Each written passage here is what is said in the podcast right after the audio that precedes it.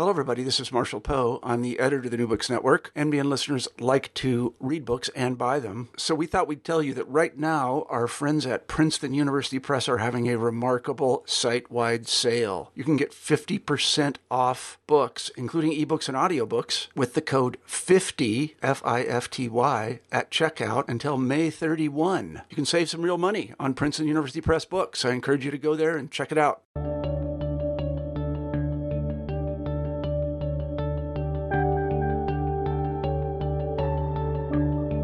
Welcome to the New Books Network. I am your host, Joel Cherney. Today I will be talking with J. Mark Souther, author of the book Believing in Cleveland Managing Decline in the Best Location in the Nation. The book was published in 2017 by Temple University Press. Mark is a professor of history at Cleveland State University and has written a great study of how the city dealt with decline and renewal. He shows that the process wasn't linear, but was heavily affected by the city leaders, both public and private. Welcome, Mark Souther.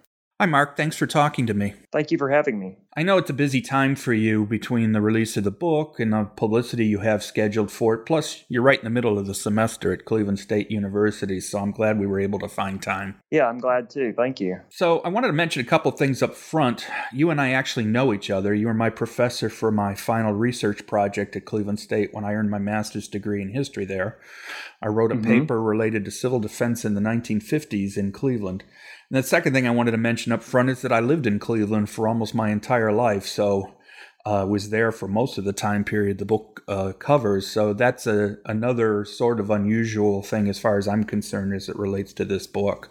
So uh, I just figured I'd mention that up front so that the audience had some sense of where I'm coming from with this particular book and why I really wanted to do this interview. But let's start through with, though, with some of your background. You've lived in Cleveland for quite a while, but you're actually a child of the South. Uh, can you talk a little bit about your education and previous writing? Sure. Um, I'm originally from Gainesville, Georgia, um, which is in northeast Georgia between Atlanta and the um, Appalachian Mountains. And I went to college at Furman University in South Carolina in the early 90s, um, got my BA in history, and uh, studied with uh, some fantastic professors. Um, among them, uh, well, I hate to single out just one person, but my advisor, I'll um, really uh, give a hat tip to um, Lloyd Benson. Um, really inspired me to uh, become a history major. So, um, so I'll never forget that. And I decided about midway through Furman that I wanted to go on and, and do more. I couldn't get enough of history, and I thought I might want to go into academia. So I um, went to the University of Richmond in Virginia and got my MA in 1996. And from there, I went on to Tulane University in uh, New Orleans. And it was there that I got into tourism. Um, I'd actually done a little bit, I suppose I, I should say, with tourism back at, um, at U of R. Um, did a master's thesis on the early development of Virginia Beach as a seaside resort but I was not really doing that with urban history in mind. And so the difference in my work was that when I got to Tulane, I got interested in um, tourism and how it had uh, so radically reshaped New Orleans as a city. So that was my first foray into doing, um, you know, urban tourism, really, um, as opposed to resort development. So that's what got me started with the um, the project that led to my first book, New Orleans on Parade, which LSU Press published in 2006. I know you also. In fact, I didn't even when I was on your website, I spotted it. The uh, the book you were an editor of. In fact, it looked so interesting. I said I got to see if I can find that book someplace because it sounded, you know, you were an editor of a collection of a co-editor of books dealing with tourism. What was that book? Um, that's called American Tourism constructing a national identity. Oh, let's back up. Um, you can edit this out. That's fine. Um, th- that book is called. Um, let me back up again. All Sorry. Right. That that book is called American Tourism Constructing a National Tradition, and it's a collection of 35 essays by scholars and public historians and others who um, have connections to, in some cases, uh, places of tourist interest. And so the 35 essays are about iconic places around the United States. So, you know, Wall Drug, um, Faneuil Hall Marketplace in Boston, um, Olvera Street in uh, downtown Los Angeles, just to name a few, Pike mm-hmm. Place Market in Seattle, and um, and so on. So I co-edited that book for the Center for American Places in uh, 2012, and, um, you know, I had high hopes for the book, but it, it came right at the tail end of the, um, the, the existence of the Center for American Places. And so, in some ways, I think it's unfortunate that we did not get that book out sooner when when that um, press was still really uh, very much alive. So it was on the very tail end of its existence. So the book came out, and then um, it, it really didn't seem to, uh, to, to draw a wide readership or even to find its way into reviewers' hands. Mm-hmm. So I'm kind of sorry about that because we certainly worked very hard on the book, and and I think that the contributors did a wonderful job of um, really speaking in a, a, sort of a public-facing way uh, with their writing. Uh, so many of them were academics, but they crafted these essays in such a way that I think they have wide appeal. Um, so, it, you know, I, I, am really proud of that book, and I um, I know my co-editor uh, really also is. So I wish that maybe that book had seen the light of day a little bit more. Yeah, I'm as somebody who obviously reads a lot of history, I'm always looking for good history collections of essays. I think obviously there's plenty of monographs out there, but it would be it I think sometimes nothing's better than sitting down with a uh, a, a book of of essays all related to a single topic because I think you learn so much about the topics, but then you also get such a different view of how somebody reviews a topic, and I can they find they can be so interesting. So I always am looking for a, a new collection, so to speak, even though that one's not that new anymore. So uh, I'm sorry that it didn't do as well either, but anyway, it's still out there, which is a good thing. So that's a positive. Mm-hmm. So let's talk a little bit about some concepts. And you've used a couple of the terms already. And so I wanted to talk a little bit about the terms public history and how it relates to urban history. And I know these terms are important both for your career and this book. And wasn't there a recent conference that just ended up in Cleveland related to these topics? Yes, the Society for American City and Regional Planning History, or SACRIF as members call it uh, for short. Um, SACRPH um, is the rather awkward acronym, um, but it's a wonderful organization I've been involved in for about 16 years now. Um, first conference that I attended was in Philadelphia in 2001, and uh, it really introduced me uh, much more to the field of urban history and uh, urban planning history. So I you know, really got to meet a lot of wonderful people who were uh, wonderful mentors to me over the, um, you know, the ensuing 16 years. And uh, so I really wanted to bring this conference to Cleveland. Um, the organization was born in 1986 in um, Columbus and, and Cincinnati. It, I think the first conference was in Columbus, but it had a lot of uh, involvement from people down in Cincinnati as well. But it, in all the years um, of its existence, 30 years or so, it had never been to Cleveland. And um, so here I am up here in Cleveland thinking, how are we going to get this conference uh, into town? And I really didn't have time to focus on this for a long time. And I finally decided in 2015, this is something I'd really like to pursue. So, um, so I did. I, I, expressed an interest and um, put in a proposal, and lo and behold, we were able to bring it to Cleveland. And I worked with really a lot of wonderful people, and you know, uh, also from well, from my own college, from the College of um, uh, the, the Maxine Goodman Levin College for Urban Affairs at CSU and um, Kent State University. And it was really a pleasure to welcome uh, more than 300 people um, to Cleveland. Okay, so let's go back to the the, the terms now. I, I, the public history and urban history. What to someone who may have a general knowledge of history but may not necessarily rep, understand what those specific disciplines are. Could you go a little bit of background in those? I'm um, sure. Well, I can start with public history. Um, public history is uh, what's a term that's evolved over time, um, like a lot of fields have evolved.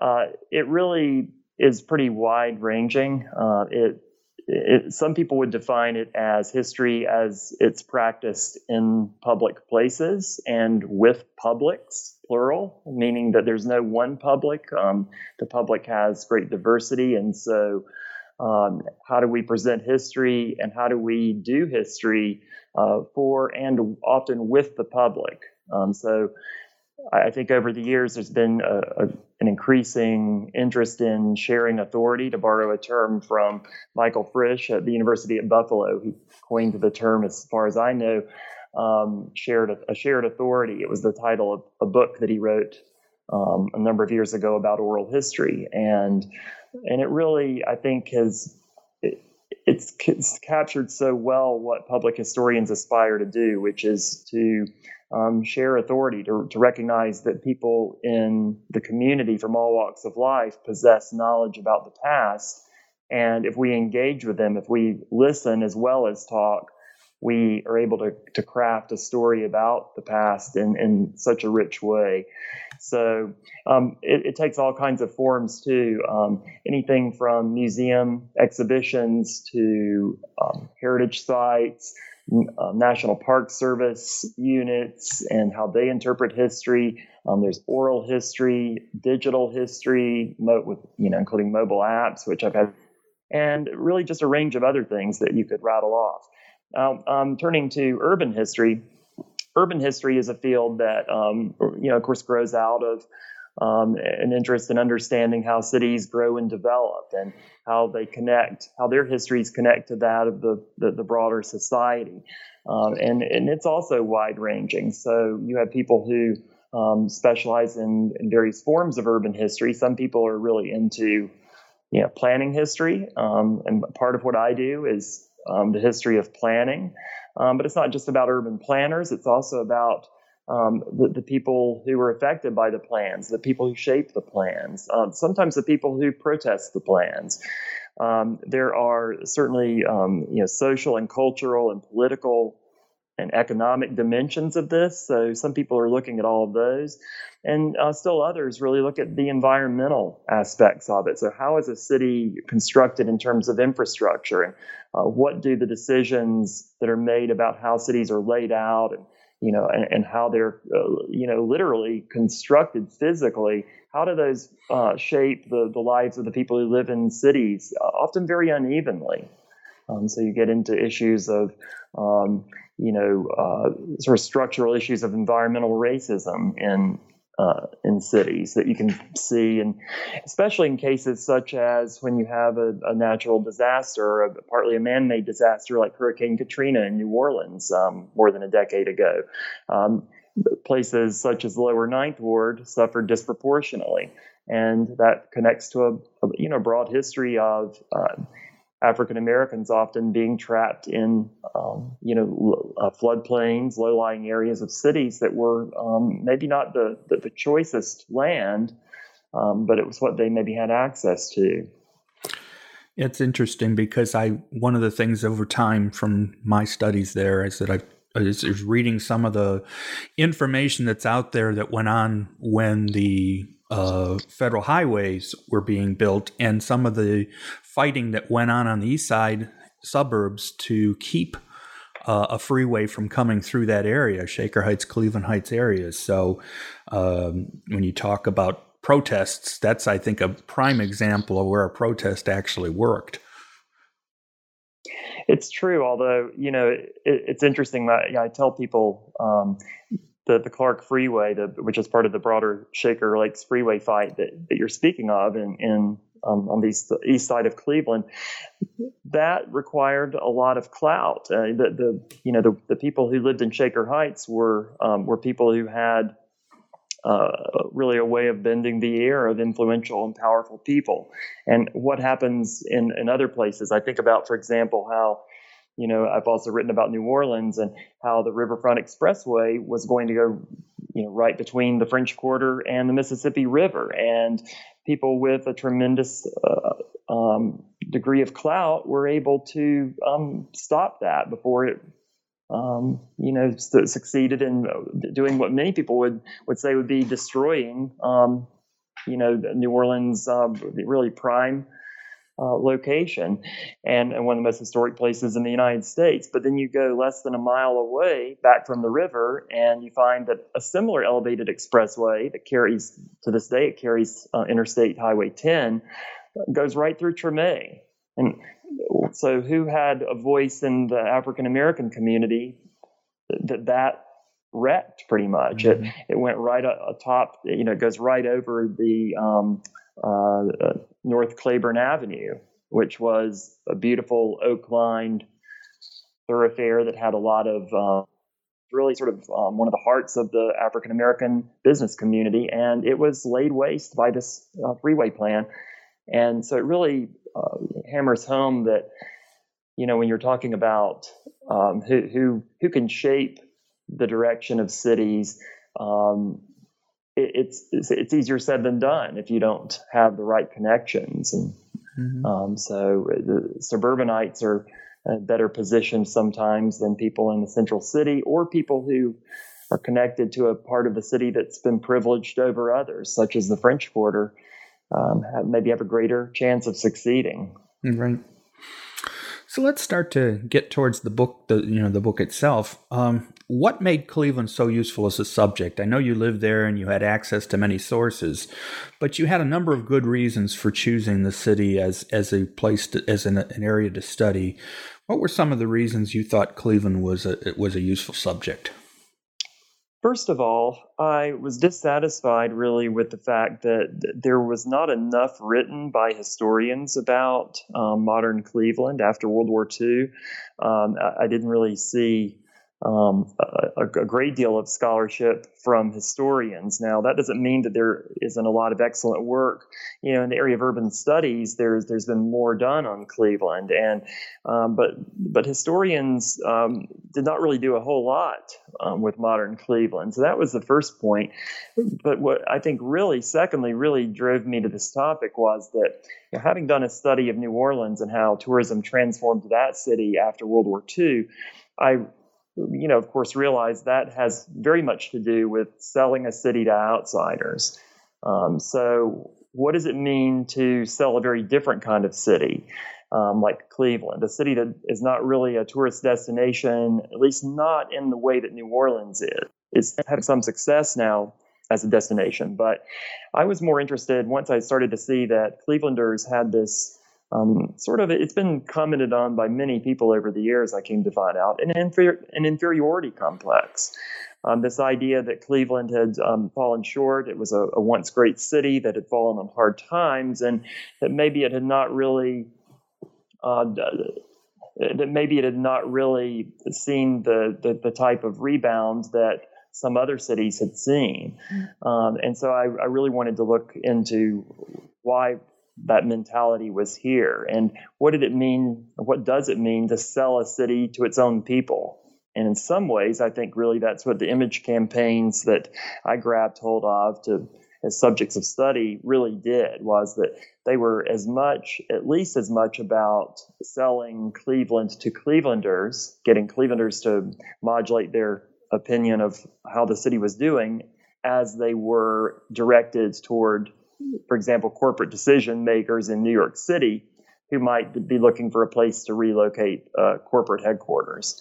So those are a couple of the reasons that I really thought that uh, a book like what I was proposing really made sense.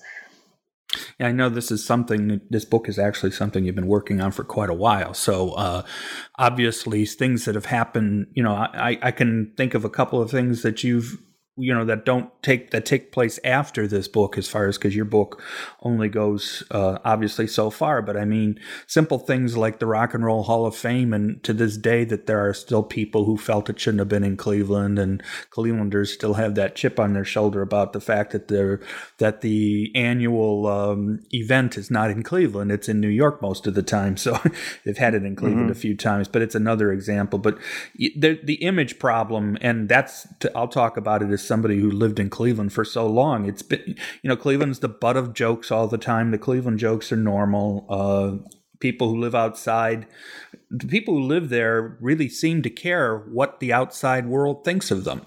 Um, I, in fact, I still, even to this day, people will complain about sports broadcasters and say, "Oh, they're against Cleveland. They're they're obviously care about the other. They like the other team better than Cleveland." And and that image issue is is you said it, but I want to bring this back. Is this unusual, or do other cities have some of traits like this in your in your view? I think other cities do have this trait. Um, there's a certain myopia that goes along with living in any one city and focusing too closely on a, uh, one place. You can get very caught up in, in thinking that we, oh, our problems are so much worse. You know, Cleveland has the, our own sort of civic cloud hanging over us, and it the, the, sun never shines here.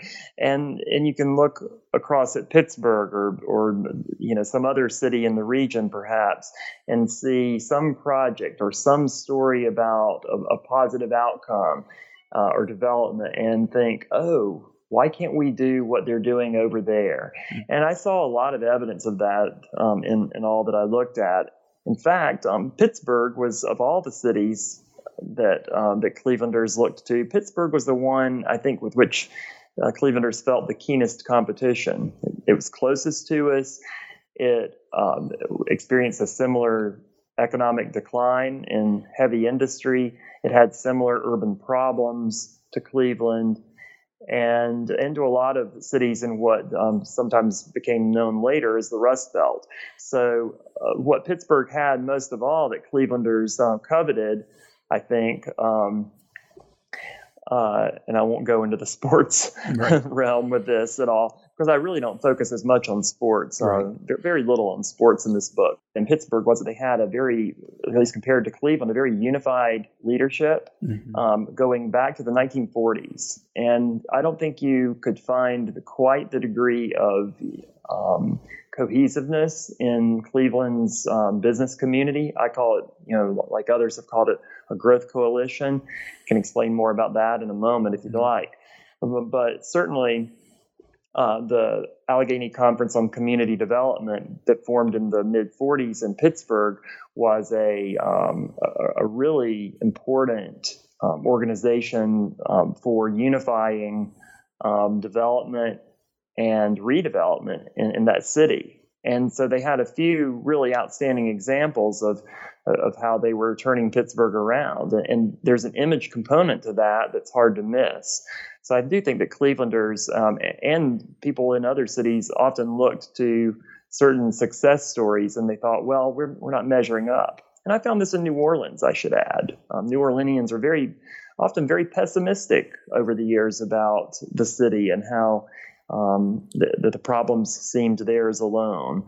Um, so it's a very distorted view. Yeah, I was you you mentioned then because you talk about Pittsburgh in in early on in the book, but then you show the uh, uh another one, Detroit, which mm-hmm. has become the you know it's almost like the the ranking has become Pittsburgh, Cleveland, Detroit as far as success in in renewal is concerned. Well, I, I, guess I shouldn't. I don't know that I would go. Some people, really. Look, some people, some say. people, they're looking at downtown right. when they say that because um, it, I, I, think anyone who um, looks around Detroit knows that um, the the revival is extremely uneven, and, and overall the city is, is still really um, suffering. I mean, large stretches of doing very poorly, while the suburbs are, are doing okay, and downtown is um, right. you know developing uh, so so rapidly. It's just stunning to see how quickly downtown is is redeveloping. Um, Cleveland is uh, sort of in the same position, although I think that um, we don't have the, the, the vast stretches of um, desolation, at, at, least where you don't see any buildings anymore. Mm-hmm. Uh, Cleveland maybe has just not torn down as many of its buildings as um, as as in Detroit. So you don't see prairies um, in, in, Cleveland right. uh, as much. Going back briefly to the to the jokes thing, one of the things I remember in the '60s was Rowan Martin's Laugh-In. Cleveland, most of their they they had just a regular amount of Cleveland jokes. It was just normal, but that's because their creator George Schlatter, I think that's the way he hmm. pronounced his name, he was from Cleveland. He had Cleveland experience, and so he was just putting them in there. And I know there were articles and stuff written about why they why everybody picks on Cleveland and their jokes, and it, and, this was obviously before, as you point out, a lot of the issues were before the the the, the infamous uh, river fire in 1969. So um, it it is interesting how that whole thing has still lives today in many ways. Yeah, you know, one of the things, one of the mysteries for me is the just exactly when and and, and through, through whose mouths that were, were, the words "the mistake on the lake" first uttered in relation to um, Cleveland's problems mm-hmm. as a city. Um, I find it in the early 1960s here and there, but uh, it just suddenly appears. And it grows after especially after the river fire in 69 you start to see that term uh, much more widely used. But it, it much predates that. So I, am not i was never really able to that's one regret i have is that maybe with this book newly out that uh, you know someone out there will tell some stories. And you know, we have this oral history project that's long standing at, at cleveland state and um, I'd love to interview some people about this um, who might have their own insights on it. And then, of course, we have Randy Newman to thank for his wonderful song about Cleveland, which actually I think most yeah. Clevelanders now have adopted because even though uh, he clearly talks about the fire and everything, and the fact that it was used as the theme, the main title theme for the film Major League and stuff, people I think have adopted that song. It's not as it's not as bad as some of the other things where people want to do their best to forget about the, the some of these other situations, and right. So, but so let's go down. Let's let's dig a little deeper. Uh, you mentioned the term growth coalition, and I know I told you that was one of the terms I wanted to talk about a little bit because it is important to your your concept of you know when you're trying to uh, revive a city or or or do some things to help a city uh, coalition. So what what are we talking about when we talk about growth coalitions? Well, the growth coalition is a term that um, it appears from time to time in, in um, urban history and urban studies scholarship. Um, it, it, really, in some ways, just means the combination of different um, groups within a city whose object is growth.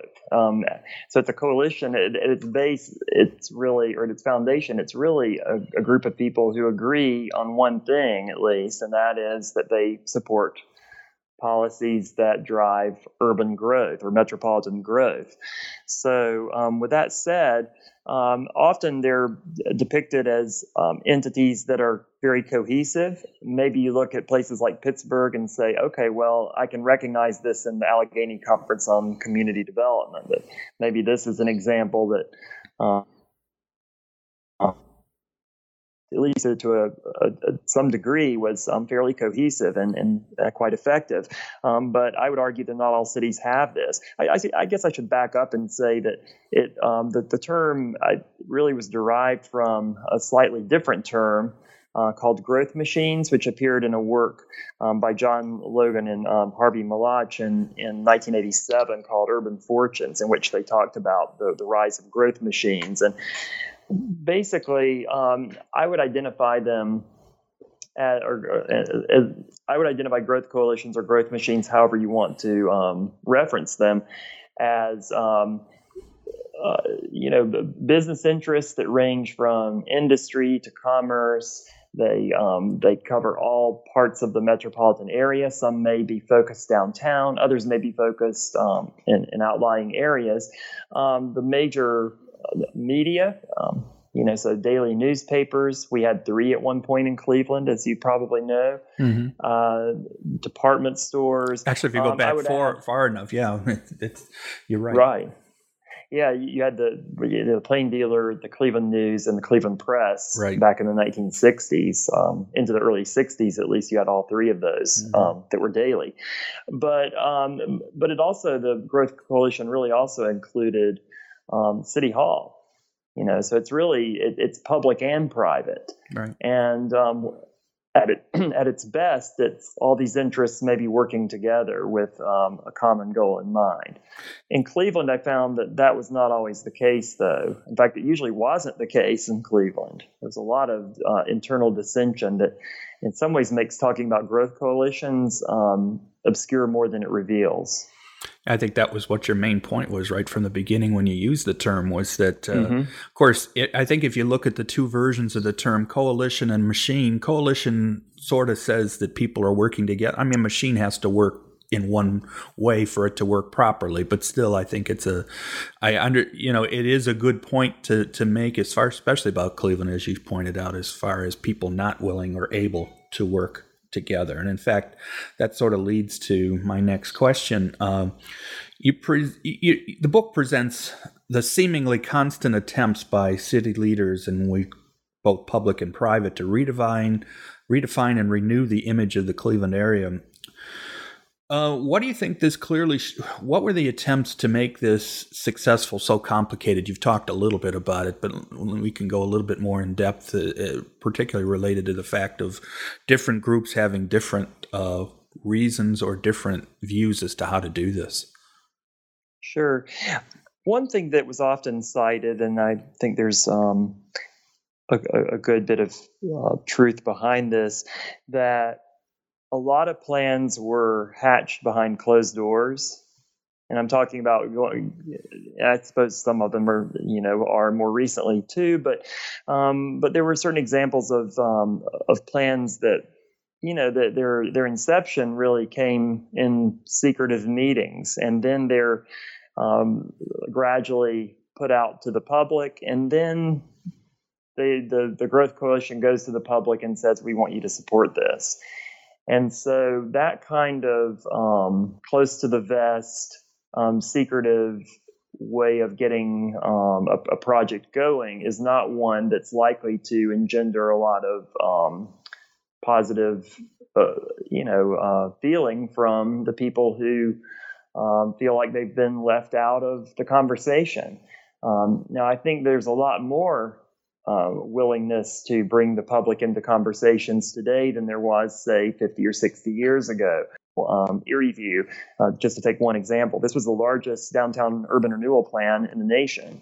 Um, if it had all come to pass, uh, it, it would have been really a you know first in class kind of development nationally, and that was certainly what um, leaders in Cleveland were yearning for. Uh, what uh, happened, though, I found a story really that um, had not been told. Um, usually, the story that's told is that uh, Mayor Anthony Celebrezze uh, rolls out this plan, and it's part of the broader urban renewal effort in Cleveland. And it's announced in 1960, and the voters go and they approve it. Uh, they approve the bond issue to get it started, and on it goes. And um, but I found actually that it was um, this is one that's hatched, you know, secretively behind closed doors back in 1959. Um, before it's announced, it's being discussed internally, and um, uh, by the time it's announced, uh, even the Cleveland City Planning Commission was surprised because only a year earlier, um, the Growth Coalition um, had uh, sponsored a $100,000 uh, the general plan for downtown Cleveland. This master plan called Downtown Cleveland 1975. So here's what we want Cleveland to be like by the time we get to 1975. Uh, well, Erieview then adopts some of the things that are in the 1959 plan, but other things it just throws out the door or out the window. And uh, so all of a sudden, the Cleveland Planning Commission, which had you know, been the one to release the 1959 study finds out that, oh, we're doing Erieview. Okay. And in fact, I found it um, remarkable that uh, one of the uh, planning uh, commissioners, um, city planning commissioners, had uh, been quoted in the before Erieview was uh, formally announced.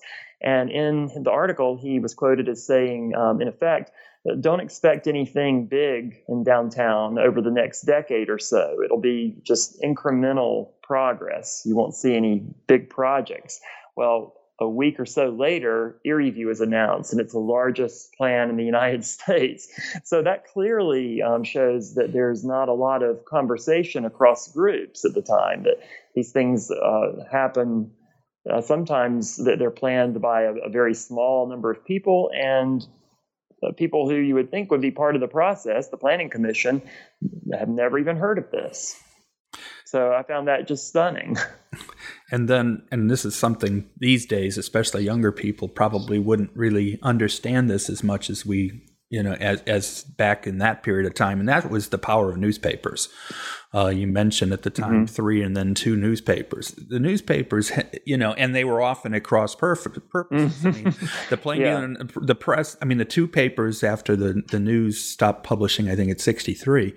Um, so the two papers were constantly fighting with each other, and so more than not, more often than not, you ended up with compete competition between the two papers as far as supporting or not supporting any particular project. That's right. I found um, certainly uh, in some cases the papers both lined up behind certain projects, but um, but others they, they took opposing sides. Um, in the 1950s, there was a subway plan for downtown in which um, you know the, the plain dealer actually went back and forth in it, either supporting or condemning it and um, so it depended on the particulars of the plan. And uh, in another case, there was a, a, plan for a Hilton hotel in the mall, which actually is, you know, it's about, oh, let's see, it's about before the, the current Hilton that's beside the mall um, got built. Um, but the city was trying to woo um, Conrad Hilton to, to build a 1,000 room convention hotel and they promised him land on the mall.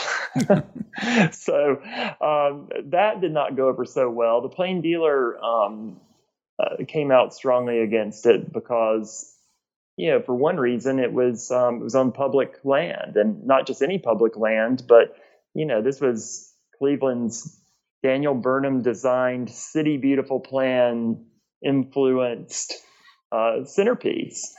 And while it had never really been fully realized the way Burnham had intended, it was still seen as a, a place that was special and not, not a place that should be, um, you know, uh, encouraged upon by a massive hotel.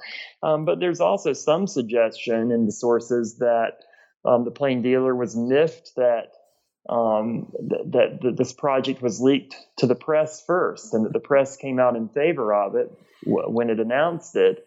And then, so the plain dealer was left with either having to go along or, you know, being really kind of miffed that that it was leaked to the press before uh, maybe it should have been. Um, you know, took a different view.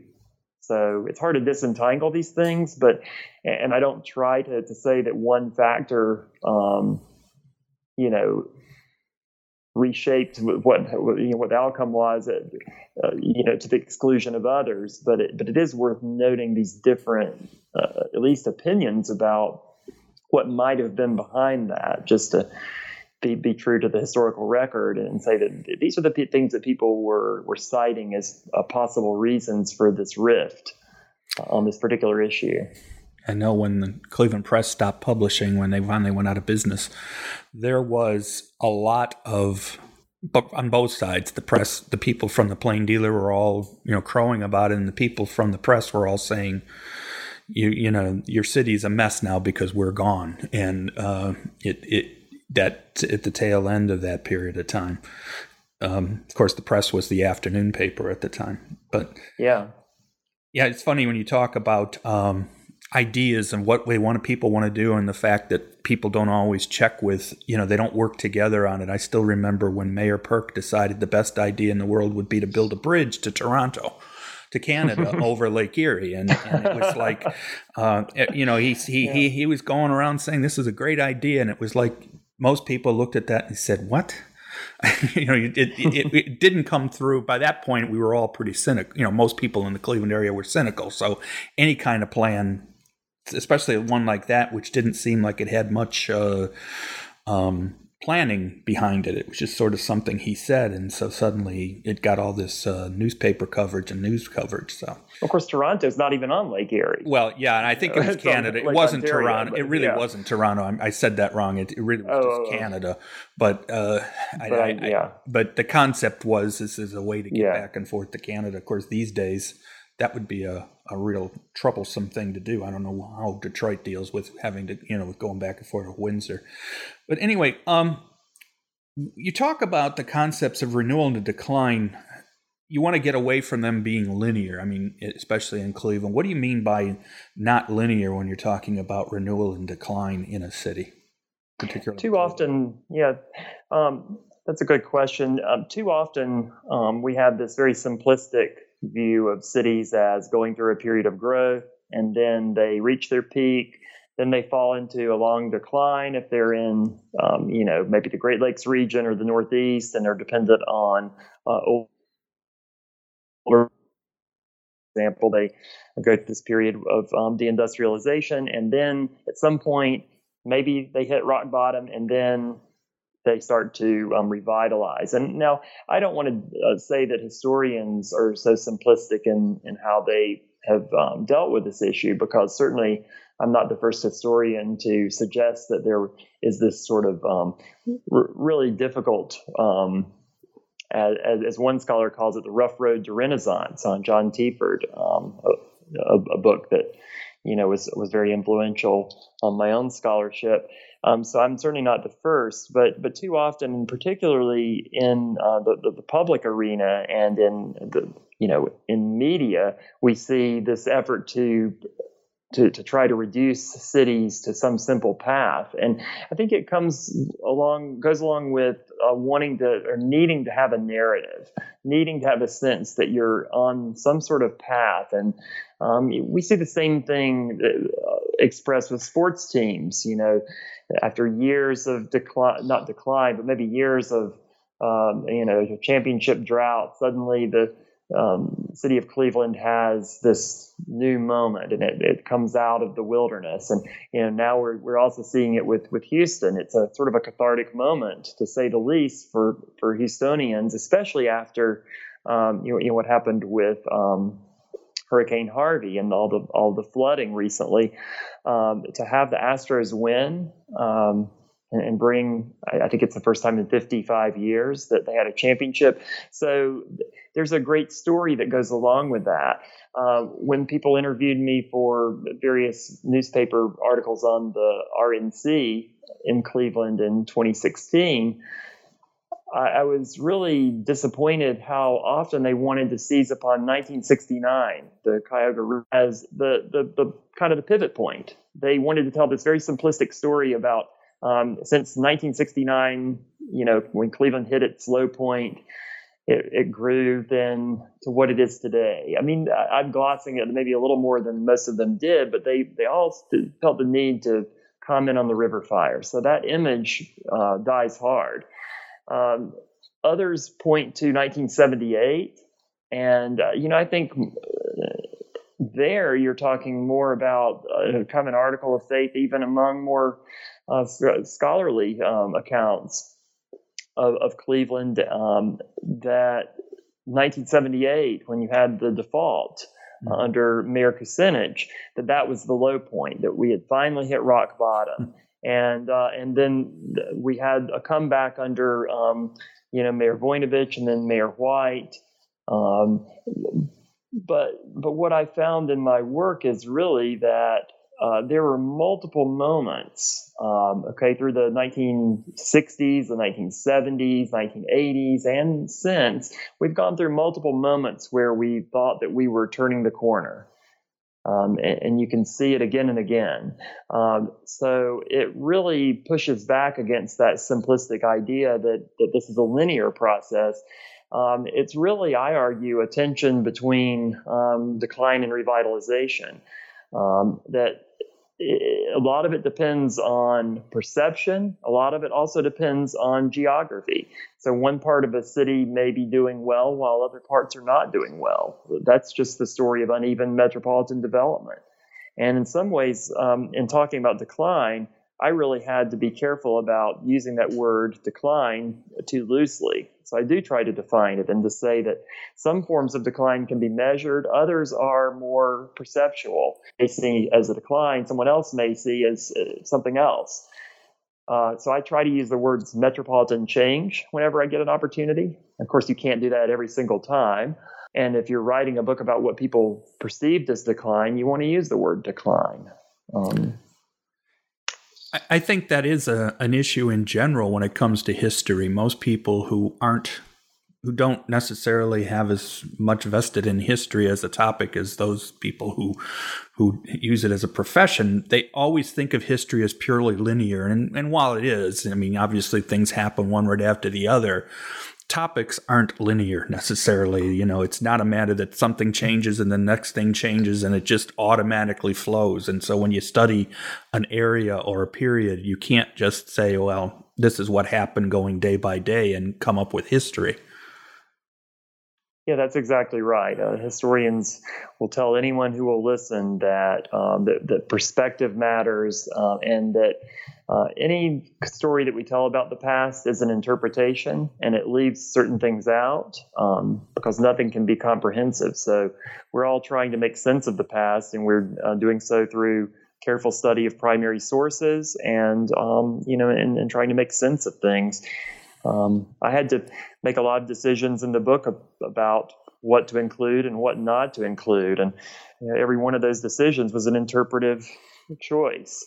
Uh, and a lot of those interpretive choices are driven by the fact that you know I did enough research in several years' time to have produced a book uh, easily twice or three times as long, but I couldn't really expect people to buy or read read such a book and um, and and really sometimes you don't need all of the evidence that you found to make a point. So I tried to pick exemplary um, uh, topics in each that you know uh, digestible. Right. So you broke the book down into basically two periods, but then you've got the middle. Well, you know, obviously three periods, but the middle part is is your centerpiece, and that's the mayoralty period of Carl Stokes. Why did you consider that to be a logical period to use as your centerpiece? Well, for a variety of reasons. Uh, you know, the, the book is titled Believing in Cleveland, and somewhere along the way, I, I picked up that title as uh, kind of the, the it, it, became sort of how I was um, conceptualizing my project. Um, I should say briefly that the, the name Believe It or the title Believing in Cleveland uh, was inspired by the um, Plain Dealers uh, ad campaign in 2005, which was called simply Believe in Cleveland. And the suggestion there was that we needed to um, believe in the city because that was part of what it might take to make Cleveland continue to prosper or to begin to prosper. Um, and it, it, also suggested that maybe the comeback of the 80s and 90s had run out of steam. And I, I think that on some level it did. We, we did see the, a slowdown in development. We saw um, about 100,000, I, I, think, jobs leaving, manufacturing jobs leaving Cuyahoga County in a 10 year period uh, in the 2000s. And so uh, clearly, not everything was going so well. And the, so I saw that as an effort to kind of um, uh, rally rally Clevelanders. But as I um, started looking back backward, then I started finding other uses of that concept of believing in the city, and I was really taken when I saw um, a 1967 Carl Stokes for mayor ad in which it, uh, he said. Um, I believe in Cleveland. And so and he, he believed in the city again. And while he's really talking in that ad about um, very substantive problems, which Cleveland and other cities uh, certainly had in the late 1960s. This is a, I think, a pivotal moment. Um, but he was also um, very much aware that Cleveland had developed an image problem and a sort of a self-image problem. So, um, you know, he comes into office um, just a year after the Hough, Hough uprising, um, which is, uh, you know, a series of what uh, happened, types of events that happened in, in a lot of cities um, where, um, you know, uh, racial clashes occurred um, for a variety of reasons, um, ranging from, uh, you know, uh, concerns of the police brutality to failed urban renewal to um, lack of code enforcement in, in, in neighborhoods that was uh, sort of hastening their decay um, really a host of, of um, you know, human problems connected to uh, urban places. And so Cleveland was not immune to these problems by any stretch. And, and we had the, um, uh, you know, the, the Hough incident in, in 66. And, when Carl Stokes takes office. I really see it as this pivotal moment because uh, very clearly at that time, Cleveland is in the throes of what um, the historian Tom Sugrue calls the urban crisis. And, it, and that's a term that's widely circulated now. Um, it was very clear that Cleveland had been in an urban crisis for quite a while, and that crisis had come to a head um, by 1966 and 67. So I do see that as kind of this pivotal moment in which to study this historic mayor, mayoralty, the first African American elected to um, uh, to be mayor of a major American city, and to look at a tighter period and, and um, put the different themes together that were spread out across three chapters the 60s, pull those together and let's look at them um, you know, for a four year period when he was mayor. So that's really why I made that right. um, central. It's I think it's a time of central importance, and um, I think it's a time that you know, maybe things could have turned out differently, but for a few things that happened in the late '60s. Yeah, there, there's no question that because, like many many major American cities, Cleveland as especially during this period was having a major issues related to race and Carl Stokes election was considered to be you know an unbelievably great thing by some people and then of course by other people in that lived in the area not so much hmm absolutely um, but but what Carl Stokes really did was that he he reframed what people thought about Cleveland for a short time, at least. Right. There was this moment of hope um, where Cleveland was in a, a, positive national spotlight, at least for a year or so there right. in 67, 68. Um, I argue that he used the Cleveland Now um, uh, slogan very adeptly to try to, at least at first, to try to package um, a combination of projects that ranged from things that were very attainable, they were you know, small, very visible projects, to things that were almost insoluble problems, things that it might take 25 years to, to remedy um, uh, because of the, the, the, sheer complexity of problems, the amount of money that would it would take to really solve those problems, and so on. So he really, um, I think, uh, adeptly used um, small, incremental, highly visible projects that would give the image of uh, progress to a city that had seen, in, in many ways, not a lot of progress in, in the preceding years. Um, it had seen an urban renewal of any American city. And I don't just mean Erieview now, I mean the, the entire city um, had uh, more than 6,000 acres of land under federal urban renewal uh, status, but precious few of those acres ever got redeveloped, mm-hmm. at least in the time frame that people were anticipating. And so when when Stokes took office, he said, you know, one of our priorities is to get affordable housing in this city.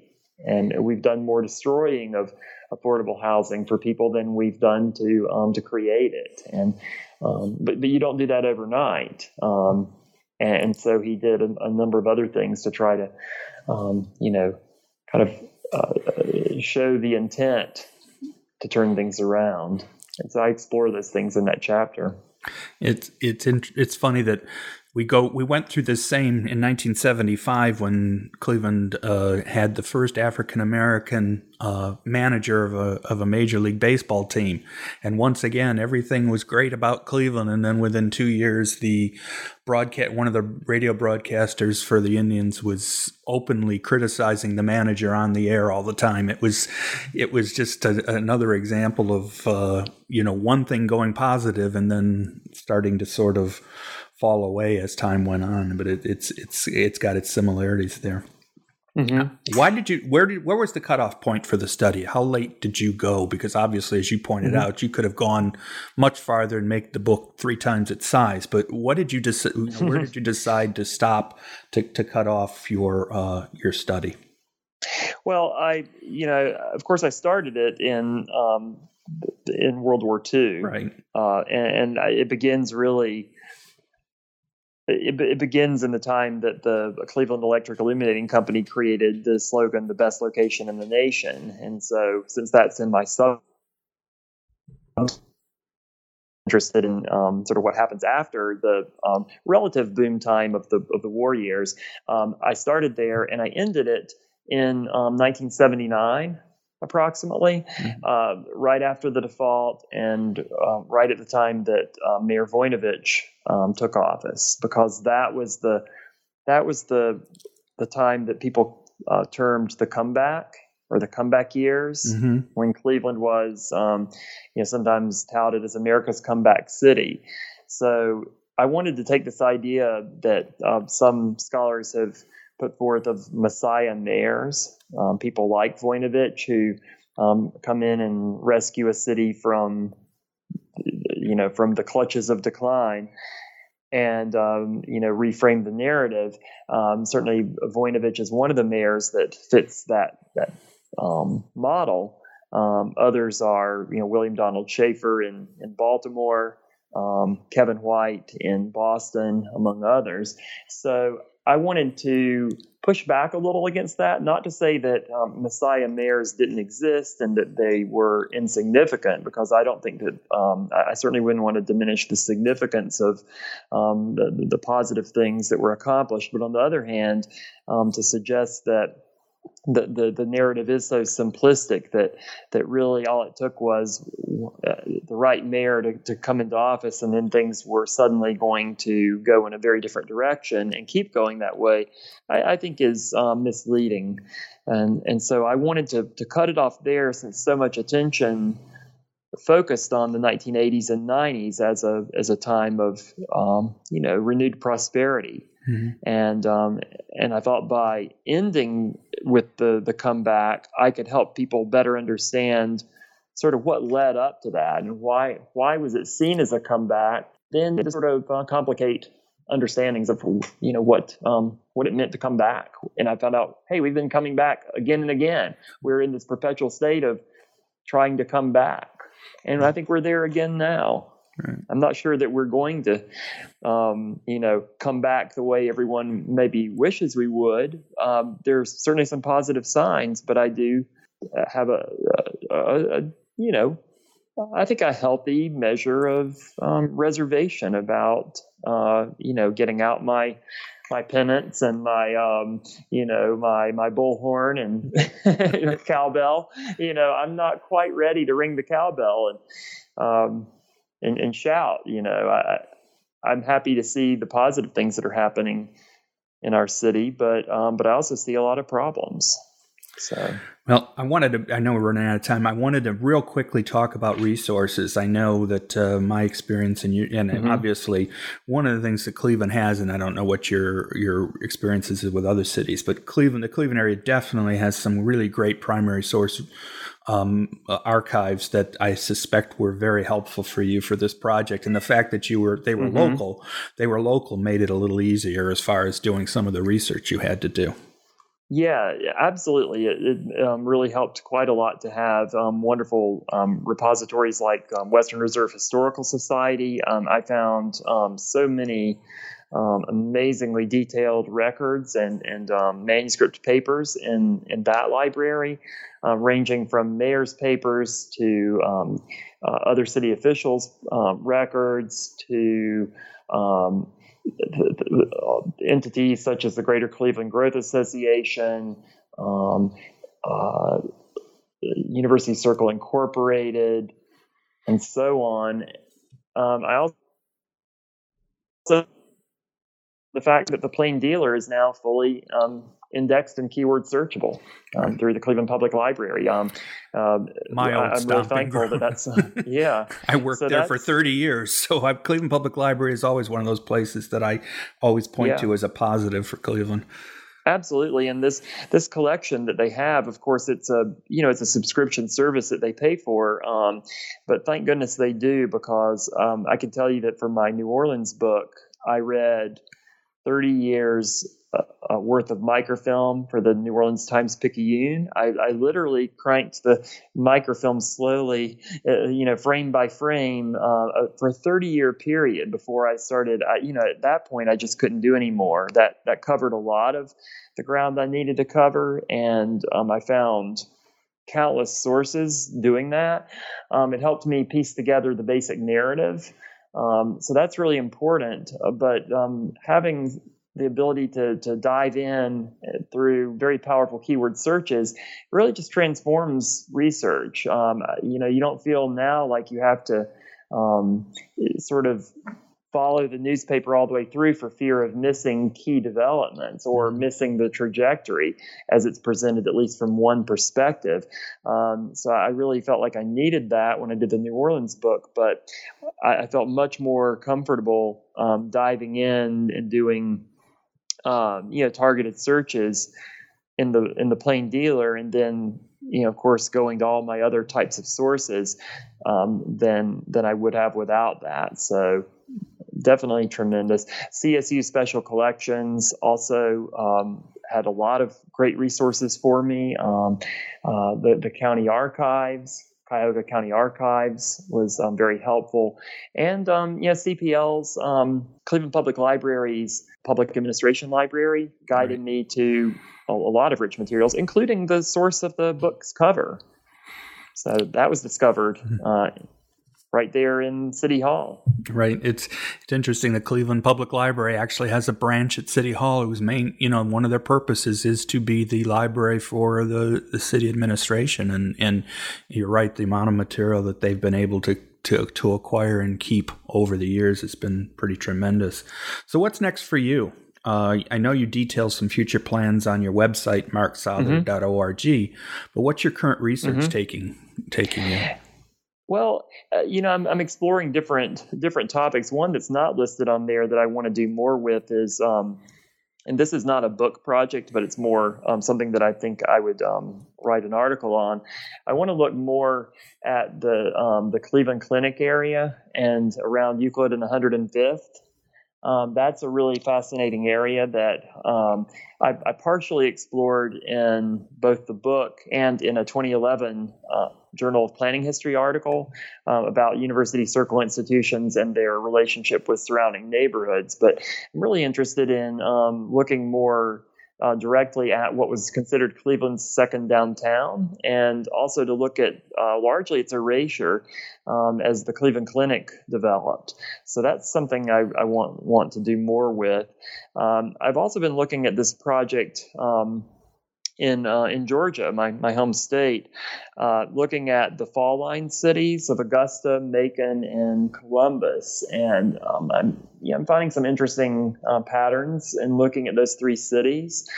And um, so I'm really interested to see how th- these, um, you know, these three places that emerge, um, you know, really a lot of it um, had to do with, um, you know, being on the heads of navigable in the 19th century and the rise of um, uh, the textile industry. All these were to varying degrees textile centers, and in fact, two of them claimed to be the Lowell of the South. so, um, and as you move forward into the 20th century, um, the, all three of these uh, struggle with the same kinds of urban problems that bigger cities uh, face, and you know the loss of uh, people and jobs to the suburbs, growing suburbs. Um, and also marginalization as Atlanta became the um, the yeah the sort of the new South capital.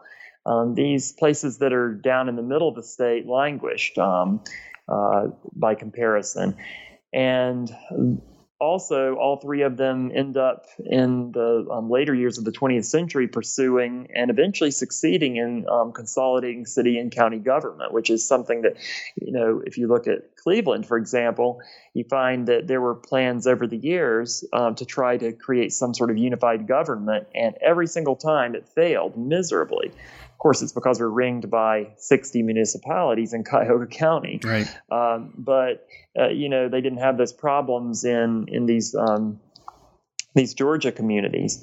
Um, and then for Augusta specifically, uh, it of all the three of those um, became uh, a rather um, strong uh, tourist destination in the late 19th and early 20th centuries, um, well before the um, you know Augusta National Golf Club started hosting the Masters. Um, Augusta was um, touting itself as the you know the winter uh, resort capital of America, which was a bit of a, a stretch, of course, uh, but it did um, enjoy quite a lot of success in that. and um, so I'm um, yeah I'm interested in exploring uh, how uh, you know the rivalries among those three very similar cities played out across you know about um, so uh, a lot will depend for that. A lot will depend on what kind of primary sources i'm able to find down there.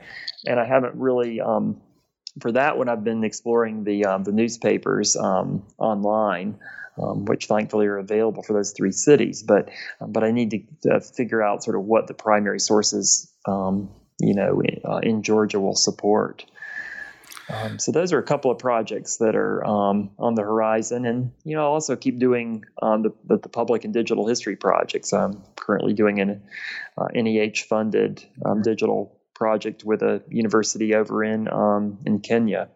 So continue to work on those things too. Well, thanks for talking to me, Mark. This was a real treat for me. As I say, uh, I've been following the your announcements of the book, following your posts where you start to talk about each step. I even remember the one where you said, "How do I find an indexer?" and things like yeah. that. So, so it, has been fun yeah. following the project of the book. Uh, you know, the progress, and I'm I'm I'm glad we were able to talk. And good luck with the book, and I hope it continues to do well. Thanks, Thanks so much. I, I appreciate the time this morning and. Um, uh, very thankful for the opportunity. Thanks to Mark for his time. This is Joel Cherney for the New Books Network.